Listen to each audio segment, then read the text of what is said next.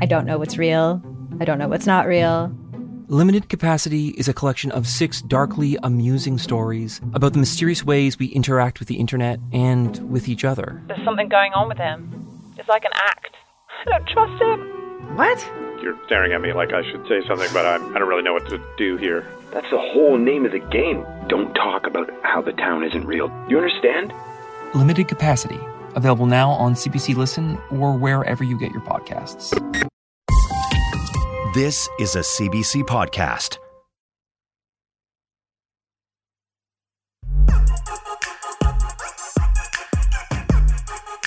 Hello, beautiful people. Uh, Jeremy here from Sick Boy Podcast, and I want to just take a moment to announce our next live show, which is happening February 28th, 2020 in Vancouver. We're going to be on the West Coast. Uh, we'll be recording some episodes while we're in town, uh, but we're also going to be doing this live show.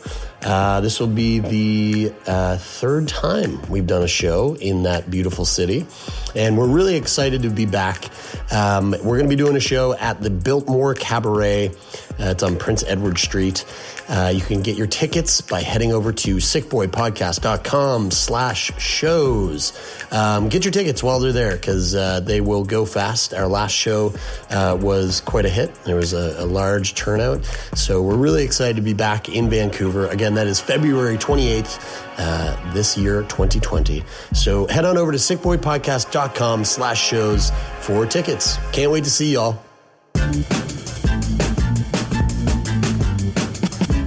And, and, and then I felt super guilty because I put way too much chlorine in the hot tub, and Kanye West was like, dude, why the fuck did you put so much chlorine in? I don't know why you would do that. I know, it was dumb.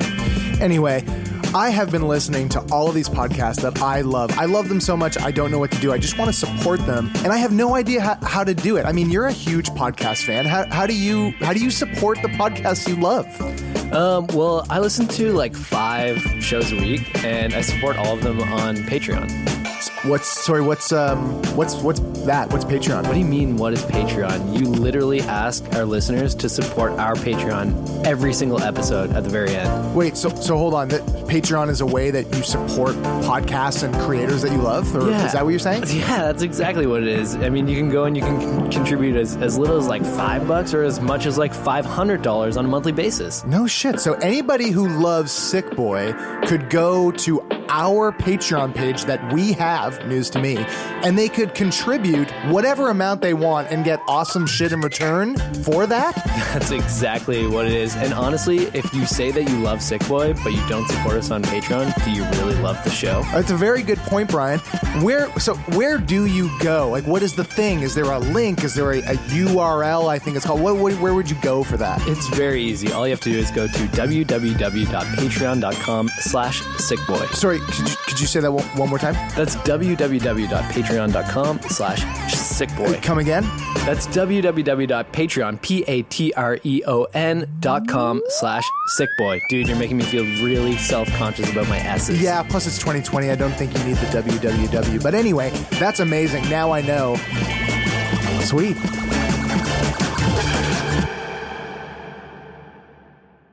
Welcome to Sick Boy, a podcast that talks about what it's like to be sick. This week's guest is Dina, and she shares her experiences as a social worker in palliative care. Let's talk about it.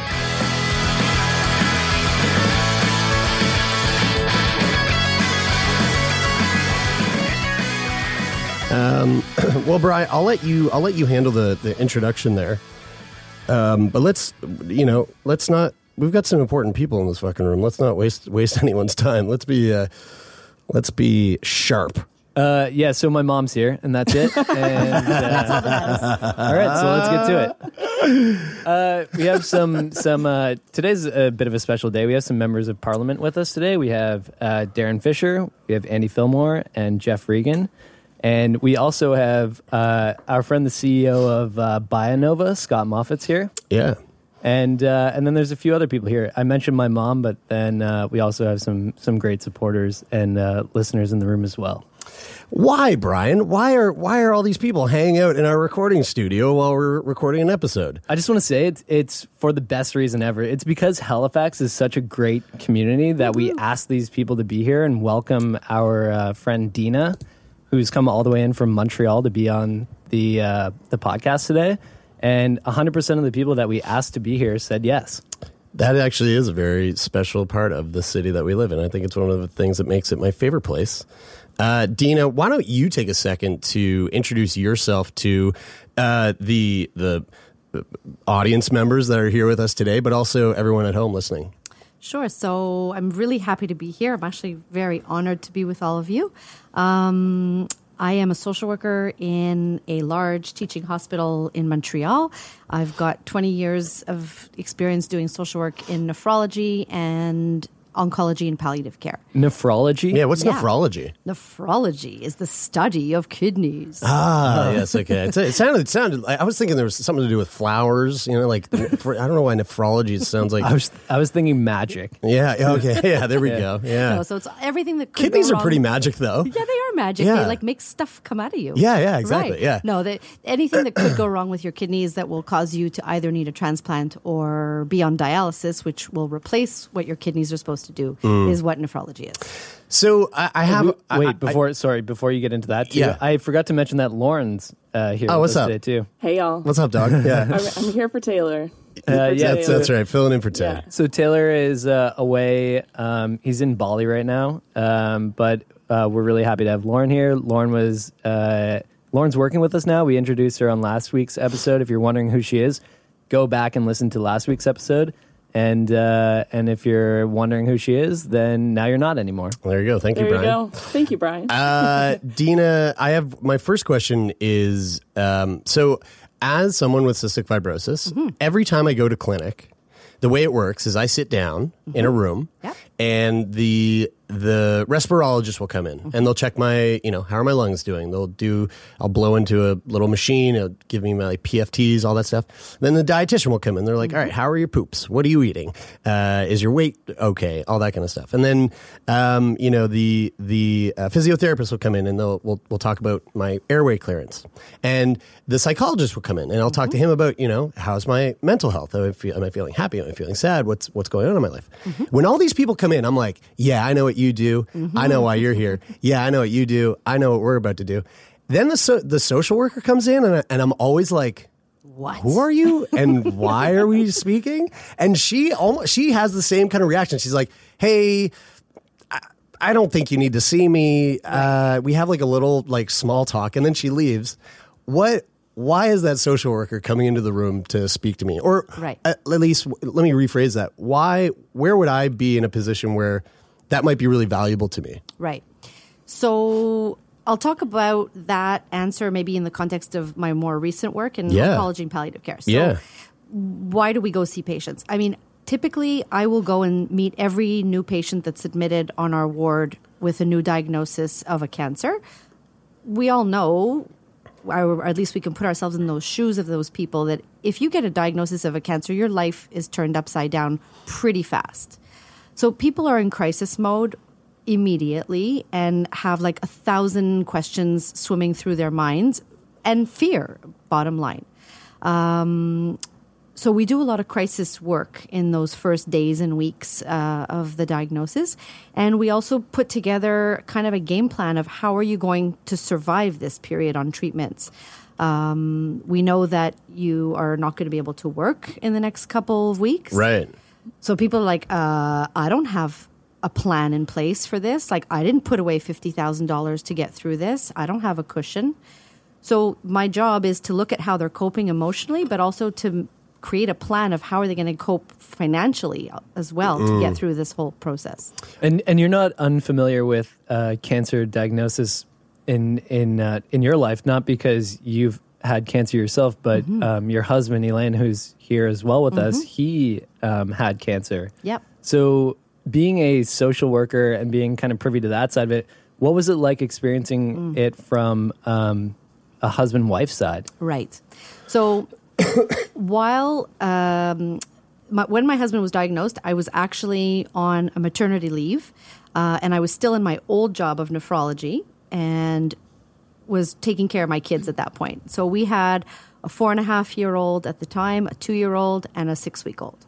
Um, and That he- is a lot of babies. That's a lot of babies. And that, like, espe- especially with that age group, like, it seems like more than just three. it felt like 10. but, you know, and it would have been fine if he hadn't had cancer. Sure. We were like, no, we can do this. This is no problem. And then you throw that into the mix, and we're like, oh, this is really going to be very hard. Yeah. So I actually wasn't working at the time, was which was a blessing because I was home to be able to manage it all, but it was tough. Um, I can't say that you know there weren't some very dark moments where I was like, "How are we going to do this? Is this going to work? Is this treatment going to work? Are we going to? Is he going to survive? Are my kids going to be okay?" So that was really hard.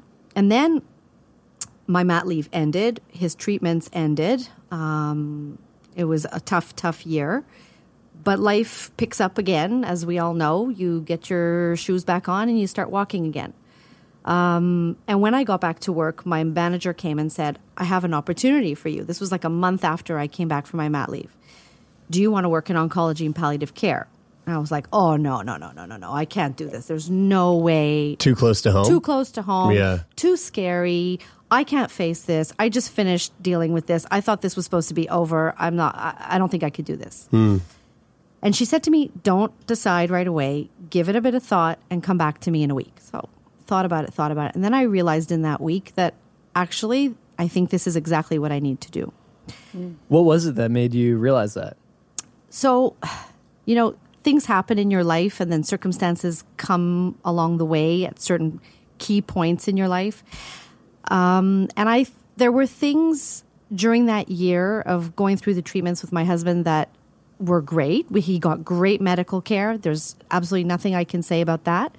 Um, but it was really strange as a social worker. I don't know if it was because I was a social worker, but nobody really asked us at the hospital, like, how are you doing? Who nobody checked in to see you've got three kids. Like, what's that like? Or financially, how are you doing? Like all the stuff that I would do as a social worker, nobody came to ask me those kinds of questions. Because they were like, you can do it. Right. You're, you're a social worker. You know what you're supposed to be doing. Yeah, you you got yeah. it together. Which I didn't really feel like I had it together at all times. You can take You- those you can off. take those yeah, off. yeah, Can I take yeah, those? just Okay, fuck them. great. Just Amazing. Yeah, chuck, chuck them. They're just we falling. Yeah. Um, so actually, that was kind of what prompted me to say, you know what? I think I need to take this position. A, I need to face what this is all about. Mm. But B, I also think that this is an opportunity for me to do better by patients that I'm going to see than Mhm. was than I had done for us. Um, I had a. It was kind of a way to fix and make something right that I felt needed to be done. Um, and so when I would go and meet patients, that's what I would do. Is I say, "How are you?" and like, "What's life like at home?" and "Who's at home?" and all of that. I think one of the things I hear a lot um, when somebody's trying to change uh, the way that something's been done for so many years is that they come up against resistances or, or blockages in the system that um, doesn't allow them to provide the service that they might want to provide. Mm-hmm. When you made this shift to working in oncology and you had this kind of like, you know, seeing the world through rose-colored glasses, where you you saw these like opportunities to to be better. Um, was it easy to implement some of those things that you uh, saw as opportunities from the outset, or did you kind of face challenges when you tried to do that? It's a great question. I don't. I don't think I ever felt that there were barriers because I think ultimately, ultimately, what it comes down to is human connection. I think mm. people, when they're at their most vulnerable moments and they're just getting these horrible diagnoses, need to know that there are people who are connecting with them as people and not just as patients and not just as, you know, a diagnosis. So I there were never roadblocks to that because as a social worker, that's my domain. Is you go and you connect as another human being. Um, you know, over time, sometimes you're you're crunched for time and you have a bit less time for a patient one day. So demands come up, yes, but by and large, no. I felt I was able to to really focus in on the important things with my patients. That I was fortunate. So when you were going through this experience with your husband, Mm-hmm. um, what what was that process like? And fr- like from a as a social worker, Right. from a social worker's point of view, Right. Looking back at that in retrospect, like what what um, did did you feel like that that experience went as well as it could have, or were there some gaps there? You Yeah. know, within within uh, managing that from a social worker's perspective. Yeah. Um, it's funny, you know, I think because some of the staff looking after my husband knew that I was a social worker, they're like, oh, yeah, you can handle this. Take these records and go run down over there and navigate this and figure that out. And of course, that's what I do. So Right. that part, no problem.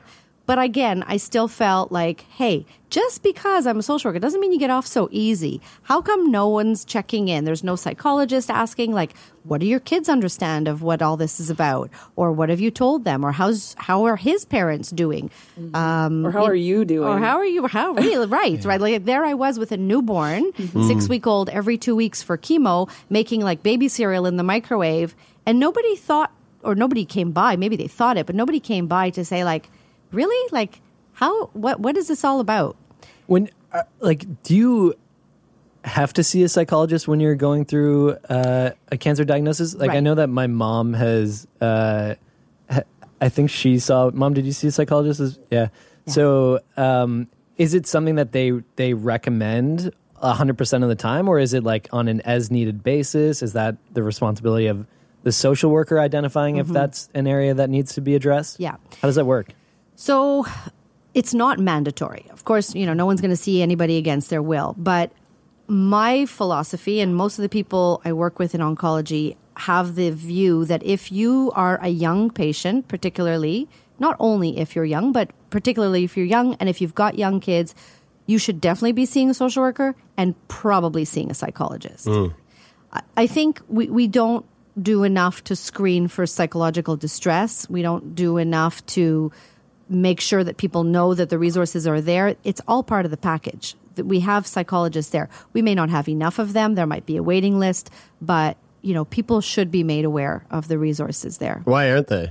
Like, is that just it's just a just a missing piece? that- Why aren't there enough psychologists? no? Why why aren't they? Why aren't people Ah. being um, informed? It's a great question. I think um, I think for some people it's not at the top of their minds. You know, for me it would be because I'm part of the psychosocial That's team. That's Yeah. my world. Yeah. But the nurses are so busy with mm-hmm. figuring out the bandages and the dressings and the fevers and the antibiotics and the prescriptions. They're not always then available in their headspace to be saying, okay, so now what about your mood? Mm. Or tell me how your wife is. Like, I got a pretty distressed phone call from her. She sounds like she's having a really hard time. Mm. Mm-hmm. It's interesting because like we've you know, we started when we started this podcast four years ago. We talked about um, strategically releasing episodes that cover a variety Mm-hmm. Mhm. of different topics uh, and illnesses, and and one of the things strategically, that you know, it's Strate- strategically, very light strategy. It was, it was there wasn't much strategy behind it. it, it evolved over the first year, we'll Yeah, say. yeah. Um, but one of the things that we talked about a lot was like we want to shed more light on mental illness. So Mhm. Mm. um, we've we've said like you know for the last few years we're going to do an episode specifically on mental illness at Mhm. least once a month. Yeah. Right. Um, but the funny thing and the thing that I talked about at the conference in Banff when when we met was that you know every illness. Mhm. Um, physical illness has a mental Component. illness component or, Yeah. or, or mental health component to it at least. So, and and that became apparent to me in in you know experiencing my mom's Mhm. um, challenges with recovering from uh, going through cancer. Mhm. Um, do you think that so when Jer when Jer goes and sees his whole team of uh, professionals when he's going into clinic, Mhm. uh, he has to see these people like a psychologist or a social worker. Um, should that be um, a mandatory requirement when going through um, a physical illness diagnosis? I don't, I think people don't know what they don't know. Or, or I guess maybe the question is is should it be mandatory to be informed about Correct. um, the options for your mental health? Exactly. And- Exactly. And, is it just is it just not right now because of the you know the priority is treating people based on their physical needs first? So definitely the medical stuff takes up a lot of space, right? And and that makes sense. You go to a hospital because you want to get physically better. Yeah. Um, so it's not always obvious to people that there's resources there for the psychosocial part of things. But I think that we do have an obligation to let people know that resources are there. And, you know, some people will want to see a psychologist over a social worker, and some people want to see a social worker over a psychologist. Sometimes there's a stigma around seeing a psychologist. Some people will say, oh, that's just for crazy people. Like, I don't need that. I rather just talk to a social worker, and vice versa. People have bad associations with social workers sometimes. They think, oh, all we do is, you know, take children away and put them in youth protective services. So I don't want to see that person. I've seen that movie. Yeah. Right. I know how that works. I know how you guys do it. right. We have our tricks. Um, so, but I think the point is that people don't know what resources are out there Mm. until we tell them. So it's it's our job to inform them. These are the members of the team. Tell us a little bit what you need. Tell us what, a little bit what's worrying you. How do you do that in a hospital setting though? Is like is it your responsibility as a social worker to figure out who's in the hospital at any given time and, and Right. make sure that your you and your team are going around and seeing all of those people? Yeah. So I work on a hematology oncology unit and we meet once a week with the entire team around a huge table and we develop a game plan for each patient.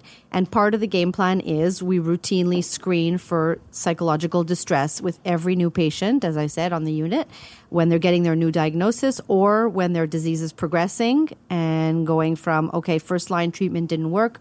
We're now moving to second line treatment. Uh, they got bad news. This is pretty tough. We need to go in and check up on how they're doing.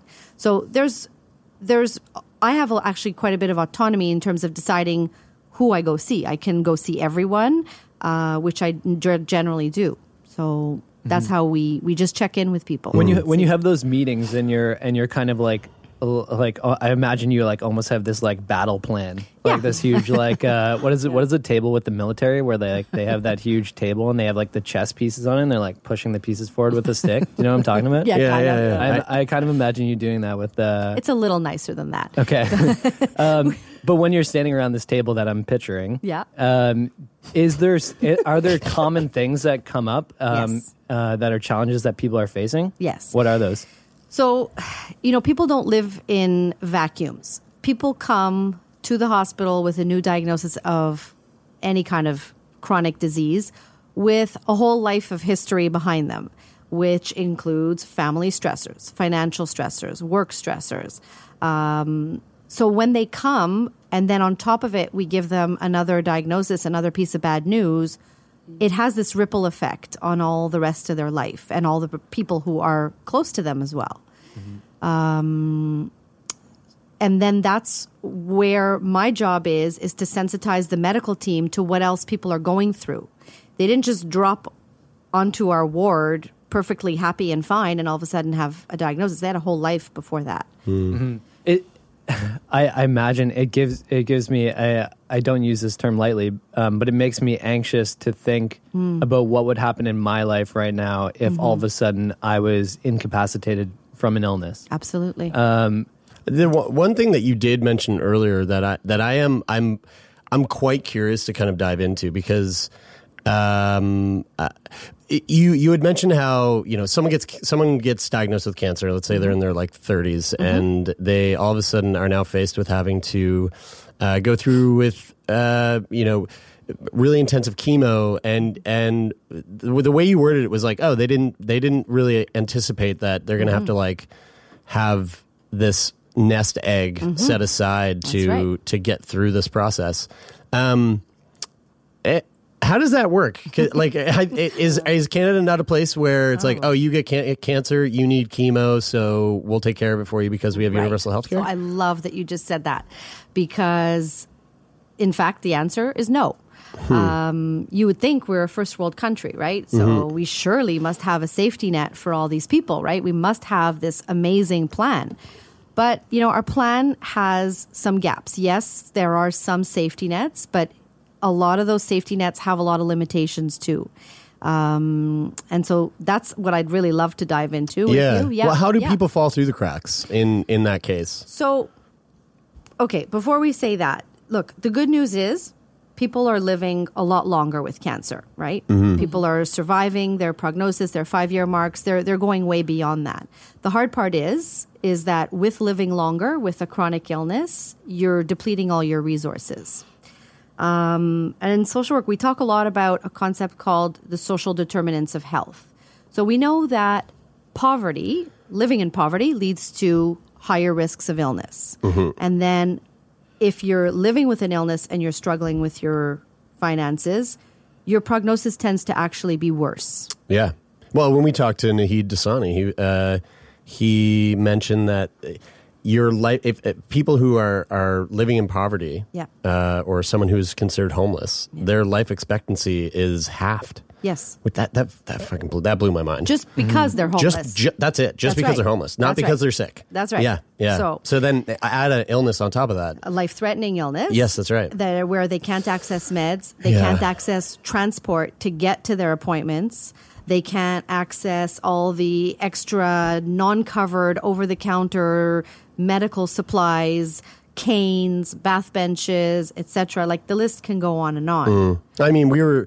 Uh, I hope it's okay that I that I bring this up, Marie. But we were talking about Brian and I yesterday. We're talking about the fact that you know you had cancer. Uh, you you now because of your cancer uh, rely on catheters to go pee pee. And how much do you spend a month on catheters? About four hundred dollars a month. That's just the catheters. That's just the catheters. And uh, I mean, luckily, you're in a position where right now you can do that for now. Um, but the amount of people out there that would rely on that who can't, That's right. who can just not pay that. Like, what, yeah, my what- mom wouldn't what- say this to you, but she can do that. But she also works three jobs. Yeah, exactly. order to Like do she, that. she can do that, but like There's to a huge what cost to what cost? to, right? to her health and Yeah. to her physical well-being. She's she's having to be super stressed. I would imagine having to do that. the people who can't afford it, Right. what happens to them? So, you know, there are, as I said, there are safety nets. They're not perfect. You know, EI is there to cover half of your salary at the time that you get a diagnosis. Hmm. However, EI only lasts 15 weeks. And I'm sure you know, being sick with any kind of significant illness is way longer than 15 weeks. Like that works if you break an ankle or if you've got, you know, a very short term kind of discrete illness. Hmm. But for most of these chronic illnesses, EI will not cut it. So then we say, okay, well, if this disease is going to last longer than 15 weeks, what can we go to next? The problem is is that it puts people into kind of a gray zone. So pa- patients are on these long treatment protocols and 15 weeks runs out. The doctor is still hoping for a cure. So they're not willing to say this person is disabled and we're going to put them on CPP or anything like that. Their hope is to get people back into the workforce, which understandable, that's very noble of them. The only problem is it's not them who are paying the bills at the end of the month. Mm. So after the 15 weeks, people then have no option but either to go on social assistance, which is last resort kind of financial aid, or they have to start liquidating their assets. And I've seen people have to sell their homes, downsize, uh, declare bankruptcy. Um, you know, you do what you have to do to pay the bills. Hmm. Do you But people, peop- oh, I'm oh, so sorry to cut no. you off. I was just going to ask, do you have any stories, like concretely, that you can share with us of people that have had to do So- those kinds of things? Yeah, I actually I I was thinking about two patients that I if I could maybe give like little snapshots of. Oh Is Oh my that God, okay please. without Yeah. being like without little snapshots, big I snapshots, stories. all about it. Yeah. Okay. So actually, one girl that I worked with at the very beginning of my career in oncology um, was a 19 year old girl. She's from the Maritimes, and she was living in Montreal. And she was diagnosed uh, with a sarcoma. Um, she was bartending and going to school studying literature. So she was working a bit, but didn't have really any kind of nest egg. You know, at 19 years old, you don't have a nest egg. I still don't even know what a nest egg is. Yeah, so thank you. yeah, yeah. And I'm Exactly. 32. Yeah, so. we're waiting also. Yeah. We're almost 50. It's okay. But, you know, here she comes, finds herself with a sarcoma, uh, can't work. And actually, she had a boyfriend who was amazing. He had a pretty decent job. Um, but because he had that pretty decent job, she was not eligible for last resort kind of financial aid because she was, you know, working very few hours just part time. Her EI was minimal. So there she is, 19, having to pay rent with her boyfriend, not eligible for last resort, getting very little from EI. And her doctor is saying, I'm going to get you better, honey. You're going to be back at it in a year. So Mm. she couldn't access CPP. She was in no man's land. Her parents were subsidizing, subsidizing, subsidizing. But, you know, that's tough. Yeah. Kids left the nest already. Like they weren't expecting to suddenly have to take all that back on. And it's also like then then like you know what do you do? Stop school at that point? Right. Leave, move back home, move in with your parents? Like what you know you you have to give up everything at that point. I to- work with lots of young adults who have no choice but to move back home with their parents. And is that's that, hard is that what happened with her specifically? No, so her mother would come back and forth from the Maritimes to Montreal and just help out in whatever way she could Right. and help mm. pay bills. But it was a struggle for all of them. It, it is. It's. It is. It's so interesting to hear this because, like, it's it, that literally is the last thing you think about. Like that. Right. When you when when I sit here and think about you know what the what ifs. What if I get cancer? Mm-hmm. Fucking last thing I'm thinking about is how am I going to financially get myself through that? And nor should you be thinking about that. When you're hanging on for life Yeah. and you get this diagnosis and you're like, okay, game plan, I Mm. got I have a year of chemo, I've got to do this. The last thing you should be worrying about is Mm. how you're going to pay your rent or making choices between meds and bills or making choices between food and whatever. Mm-hmm. Yeah. It, is there like now, now I'm now I'm sitting here being like panicking. It, like as as someone as someone as someone who is that maybe this is a selfish question, but uh, I'm self-employed. I'm Yeah. self-employed. Yeah. I always have been. Before I did this, I was acting. My God, that was Yeah. that was a hot trash fire. Let's not even talk about the the lack of financial support I had there. Um, uh, as someone who's self-employed, like what are some things that like well, what Jared, sh- I just I, like I, I- I hate to interrupt. I know you're going to ask a question, but like you've been in the hospital for like Yeah. months at a time, and Yeah. and like one of your main sources of income is traveling around and speaking. And, Yeah. and if you can't do that, then like what has that been like for you? Uh, it- well, it is rough. It's yeah, yeah. Like I, I, yeah. I mean, I missed out on a on on a gig in November because I Mm-hmm. was hospitalized for pneumonia, and uh, you know, I, I, don't, I, I don't want to complain about it because I'm, I'm, I feel okay mentally. I feel like I'm doing okay, but like that did put the next five months from there into kind of like a oh no, what do I? Mhm. I gotta like, Yeah. I gotta start juggling a little more Yeah. to kind of make ends meet. Um, but yes, I guess so. I guess my question is, help me. What do I do? Right. So I'm really glad you asked that. So we, we, okay. So we touched a little on the young adults. The other two groups of our society that are kind of vulnerable are exactly those people. So Mm. people who are a bit older who are self-employed. So Mhm. those people actually, it's very difficult for them to pay into EI when you're self-employed. Yeah, I tried it once. It doesn't work. Yeah, Right. yeah, and it, it really it was like it was an impossible process. Right. So self employed people are very vulnerable. People who are um, kind of in that 55 to 63 age group where like they get sick, they weren't planning to retire so soon, they needed to work those extra few years, and then they get a diagnosis and they can't work, and yet their retirement pensions are going to be really low because they didn't completely max them out. Those people are vulnerable. And then, of course, there's people over 65 who are on a very fixed income and suddenly have huge expenses. Mm. So their income cannot change. After the age of 65, whatever you're making is what you're making, right? You're getting an old age security, you're getting a provincial pension, and that's as much as you're going to pretty much get.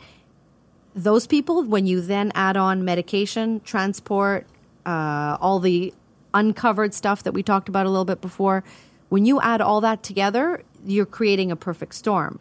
You, you've got a fixed amount of resources with way more expenses. So you're talking about specific populations right now, but like in terms of the people who are who are getting sick, I, I know that illness doesn't discriminate, but Yeah. like what portion of people that are getting sick are facing these challenges? Like, is it a small portion of the people that get sick, or is it a, a much larger portion than we would imagine? I think it's a. I would say it's a much larger portion than we would imagine. If I look at, you know, if I just take the small sample of the ward I work on, where we have 24 patients coming in for leukemia treatments and stem cell transplants, almost, tw- I would say 20 of them have financial issues of some kind. Hmm. So it's, Twenty of twenty-four. I would say, yeah. Sick Boy Podcast will be right back after this very short break. Think of your favorite one hit wonder. Or that overpriced toy your parents would never let you have? Or that TV show that no one else remembers because it was canceled way too soon. Now, what if we could fix it? I'm Franchesca Ramsey. And I'm DeLon Grant. And after 20 years of friendship, we are now hosting a new nostalgia podcast called Let Me Fix It. Each episode, we'll dig into our favorite celebrities, shows, and brands of yesteryear, and then imagine what it would take to repackage them for relevance today. Think of our show as an intervention, but with way less stakes. So subscribe to Let Me Fix It wherever you get your favorite podcasts.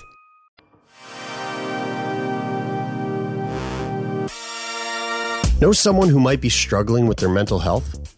You can help. As a listener of Sick Boy, you know that we've been having these types of combos forever now. You'll also know that sometimes we make mistakes, and that's okay. We're human. Supporting someone through struggle in their life isn't easy. It's an art, not a science, and we all make mistakes. That being said, we can do our best to prep by educating ourselves.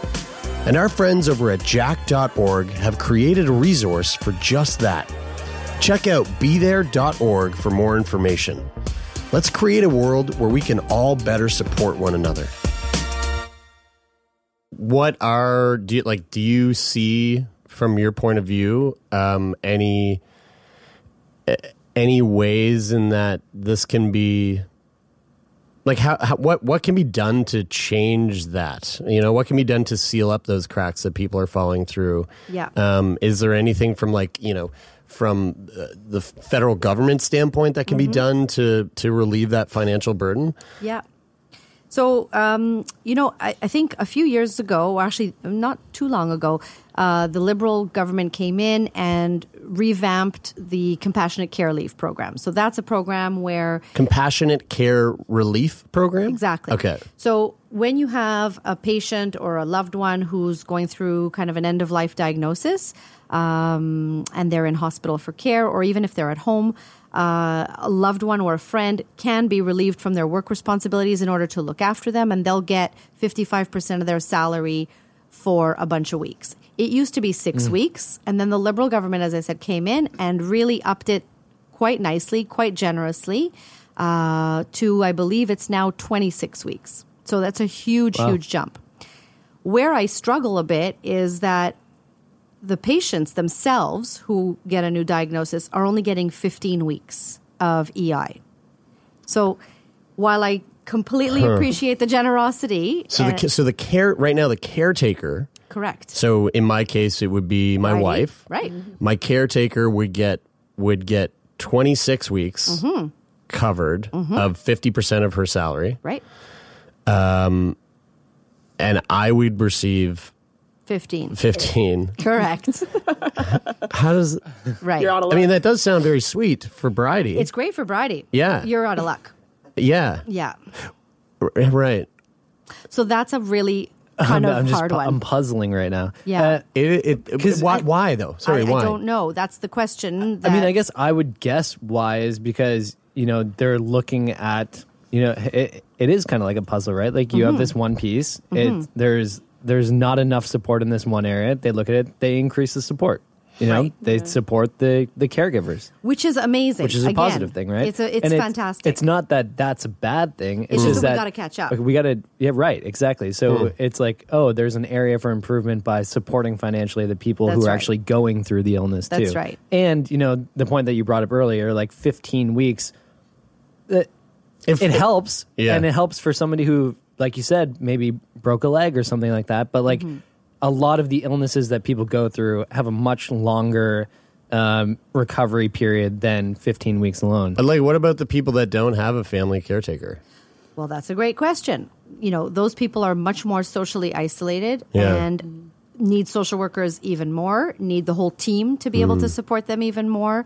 Um, they're, it's much harder for people to go through any kind of chronic illness. You know, Mm. I'm coming at this from an oncology point of view, but all of this would apply to anybody with any kind of illness. sure Um, But like would this would this same thing apply to it, like if I, Mhm. you know, I become end stage in the next year and I need a double lung transplant? Is it is it the same? Yes. the same thing. Yeah. Hmm. I mean, there is also, um, in addition to compassionate care benefits, there's also a caregiver relief program. So Bridie would, again, benefit, but Mhm. you would still only get the 15 weeks. Mm. And, you know, there's been, um, I was, re- do, in preparation for all this, I was looking at some documents and they've done some feasibility studies to look at what would it cost to actually I am really curious about that because like Yeah. there's a lot of things that would be great to have, but it's Yeah. like to what cost? You know, people have to pay for this, and and and how much does it cost? Right. That is the question, right? So can we talk about that? Yeah. Sure. Okay, because I've got no, no, cool actually, that's all we have. numbers. No, that's all the time that we have for we're today. gonna- we're gonna move on. okay,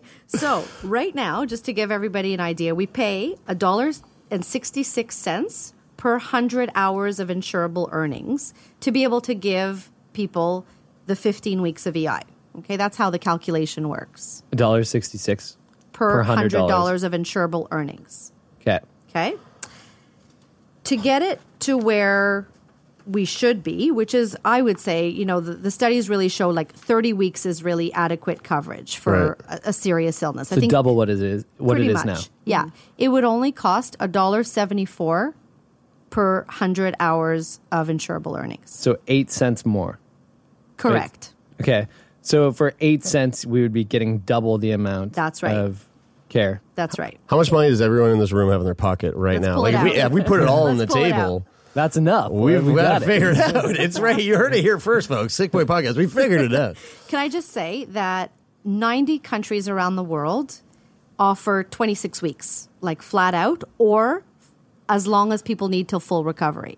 Wow. So we're at 15. I, you know, as a as a first world country, again, we we need at the very least we need to be at par, but really we should be leading in Mhm. terms of the example that we set around the world for this.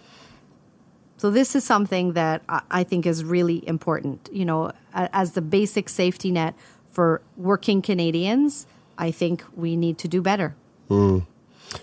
What are I mean? You're here talking to us Mhm. um, uh, with all these lovely people that have taken the time to sit with us. Mhm. What else are you are are you doing anything else in in your line of work to to to cultivate that change or to to push that change forward?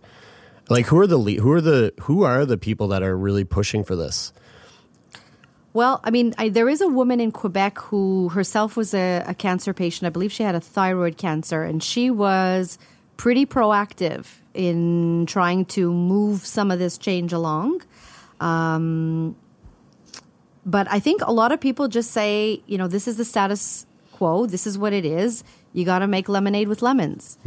I say mm, maybe not. Maybe we can look at this. Maybe we can make this better. I, you know, there are there are examples to follow around the world, and I think we're I think we're there. I think we have to look at this. Who who is like the the lead like in terms of countries around the world? Like who's doing it? Who's doing it?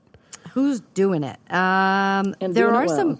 some. What were we going to say? And doing it well. And doing it well. There's some countries in Europe that are way ahead of us. Yeah. Yeah. Yeah.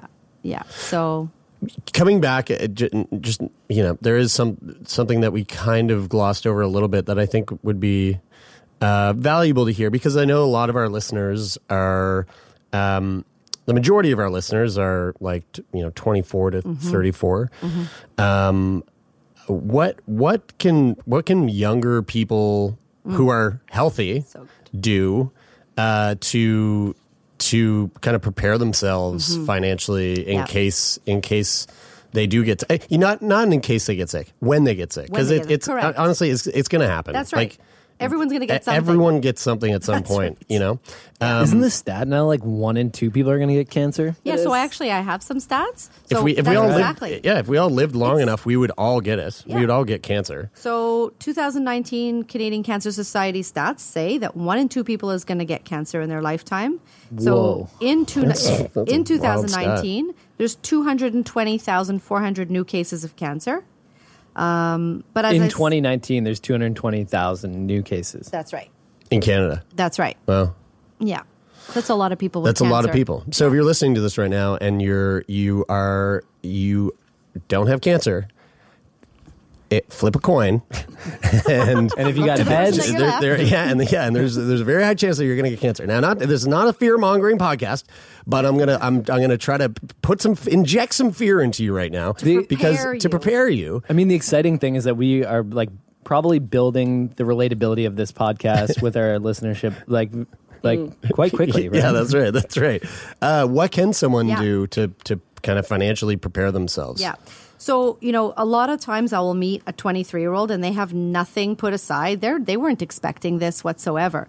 Um, and I, th- when I think about it a little bit, what it brings me back to is financial literacy. I can't tell you how many times, you know, I have heard, oh, well, I didn't, I, I didn't think at 30 that I needed to have life insurance. I'm still healthy. Like, what am I worrying about at 30 about getting sick and dying? Um, that's actually exactly when you should be getting life insurance is when you're young and healthy. Uh, and you pay less for it, right? exactly, you pay way less because you have no risk factors when you're 25 and running around traveling the world and happy and healthy. It's when you get to 35 and you get a cancer and then you're stuck because you can't get insurance for five years. So Oh, wow. that happens to a lot of people. Um, we also hear a lot of, well, I didn't know that mortgage insurance would have helped me cover my mortgage when I just bought my house six months ago and now I have cancer.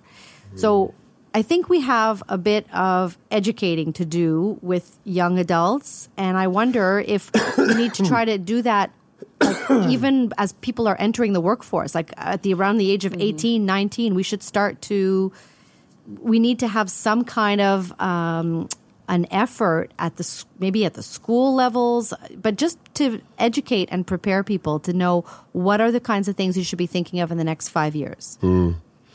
Is there um, is there systems or services in place for some people that just aren't being accessed because they don't know about them? Like um, one of the things I, I wonder about uh, my mom's catheters is we're using for an example, like you know, is there ability an ability for her? You know, it's it obviously. She, I think she's tried to a certain extent to find Mhm. ways to get them covered, but like, and this is just one example, but like, is there an ability perhaps through some system or service that something like that could be covered? It's just that access is hard to get to. So, in our hospital, we have um, nurse pivots, like they're. Um, how can I say that? It's they're kind of like the center point of your of navigating all of your care related to your cancer diagnosis. Um, they're the pivotal point that communicates with the doctors and the rest of the team. Like the nurse coordinator. Yeah, exactly. Yeah. So those nurses should be the ones to help patients access those programs. The problem with those programs is you have to have an established permanent need for whatever the medical supply is. If it's not a permanent need, there's absolutely no coverage. And even when there is a permanent need established, it's a very small amount. So I know, for for example, in Quebec, uh, for colostomy supplies, if it's not a permanent colostomy, you won't get any coverage. If it is, you'll get something like six or seven hundred bucks per year, which is not a lot. And if you need like frequent changing of the bags and of the dressings, you're running through that stuff like water. Hmm. So that six hundred dollars really doesn't get you very far. So it's tough. It's really tough. And that's where all the out of pocket expenses come into play with a very fixed income, and people then have to make tough choices. Mm. I feel so uh, lucky Mhm. to live here in Nova Scotia Mhm. um, because as a patient with cystic fibrosis, Mhm. uh, I I oh man, I broke down one day the amount of dollars that I ingest daily uh, through medications. I take about like forty pills a day, and um, and two other treatments of liquid medicine that I inhale, and it's it's an astronomical amount of money. Um, but since I've lived in Nova Scotia, which has pretty much been my entire life, I I haven't paid out of pocket once. That's incredible. It is, That's and incredible. and and I and I acknowledge and I realize that that is a like a very fortunate place to be, but also realize that that that is that may not be forever. That might not be something that you know I have I have the fortune of of um, of having in my life. Um, What's really funny is uh, my wife and I we moved out to BC to open a yoga studio. Uh, a few years ago, and I was like, you know, talk about financial I- I- illiteracy. Uh, I, I, you know, we went out to BC, and I was like, like, yeah, gonna go out there, get all, you know, start this new life on, on on Salt Spring Island, and then I arrive, and they're like, oh, right, you're gonna like, you you know, you're gonna be paying about fourteen, fifteen thousand dollars a year for meds that aren't covered. We cover some of them, but not all these other ones that you're taking.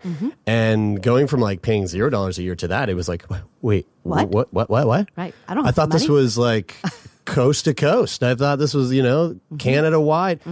No, it var- varies differently from province to province. Mm-hmm. Anyway, long story short, we didn't stay there. We came, we came back here. This is why I love Halifax so much.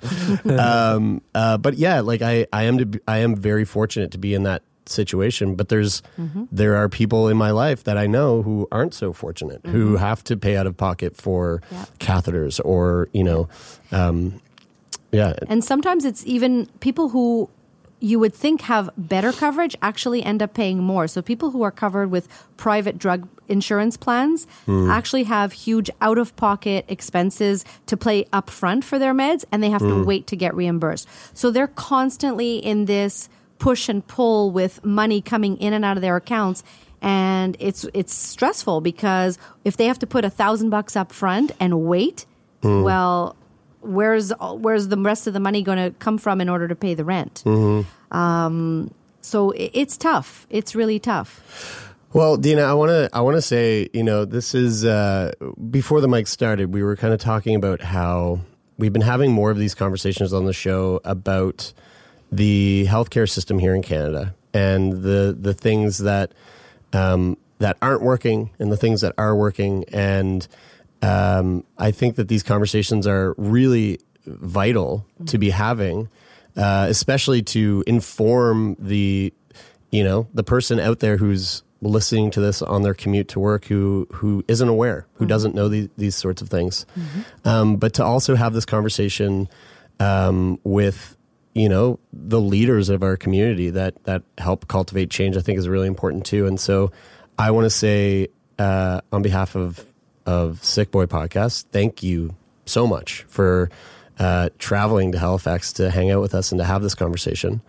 Um, and and I also want to extend a you know a massive piece of gratitude to everyone who showed up here today just to just to bear witness and sit and listen and hear um, hear the things that you have to share because again like I said these are important conversations and uh, I don't think change happens until those conversations are are are happening um, and those conversations really don't mean anything unless there's somebody on the other side listening. So this, I feel really grateful to like be a part of this today. Um, so thank you, thank you so much for that. Thank you for giving us the voice to be able to say all of this. I had written this email to Brian one day while I was waiting my for my daughter to come out of tutoring. Like, oh, we should really talk about this. So I really appreciate the the time and the space and everybody coming out to listen to this. Um, and look, if we can get any kind of change out of this to help patients really just focus on their recovery rather than worrying about all the dollars and cents of out of it. That's really the goal. Yeah. Um, before we, I know that we've had, Dina, you and I have had extensive conversation um, kind of leading up to this. Is there anything else that you wanted to say before we um, wrap it up? Um, And I also know that uh, at the same time that this is released, um, we are going to be releasing a, a blog post that you're writing Mhm. for us um, that's Mhm. going to outline some of the information that we've talked about in more detail as well. So uh, if you, the listener, uh, head to sickboypodcast.com slash blog, uh, the latest blog post should be uh, Dina's about um, the conversation that we had today. Yeah, great. Well, let's uh, wrap it up then. Just the normal way we I don't know usually if I, do. I- did I just say like, is there anything else that you want to add? And then was like, basically, it's, it's in a blog post. So You- anyway, you- see you later.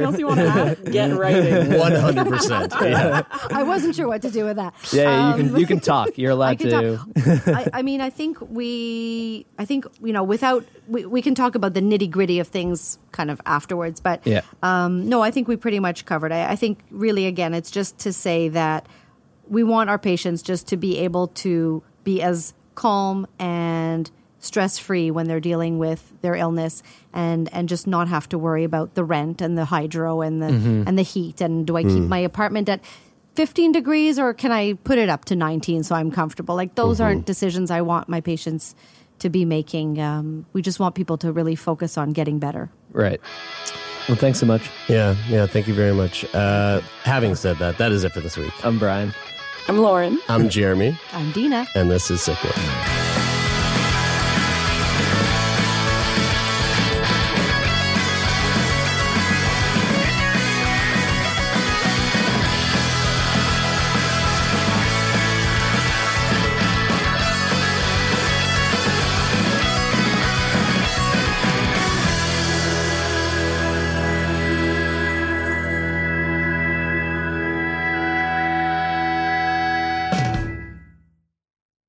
For more CBC podcasts, go to cbc.ca slash podcasts.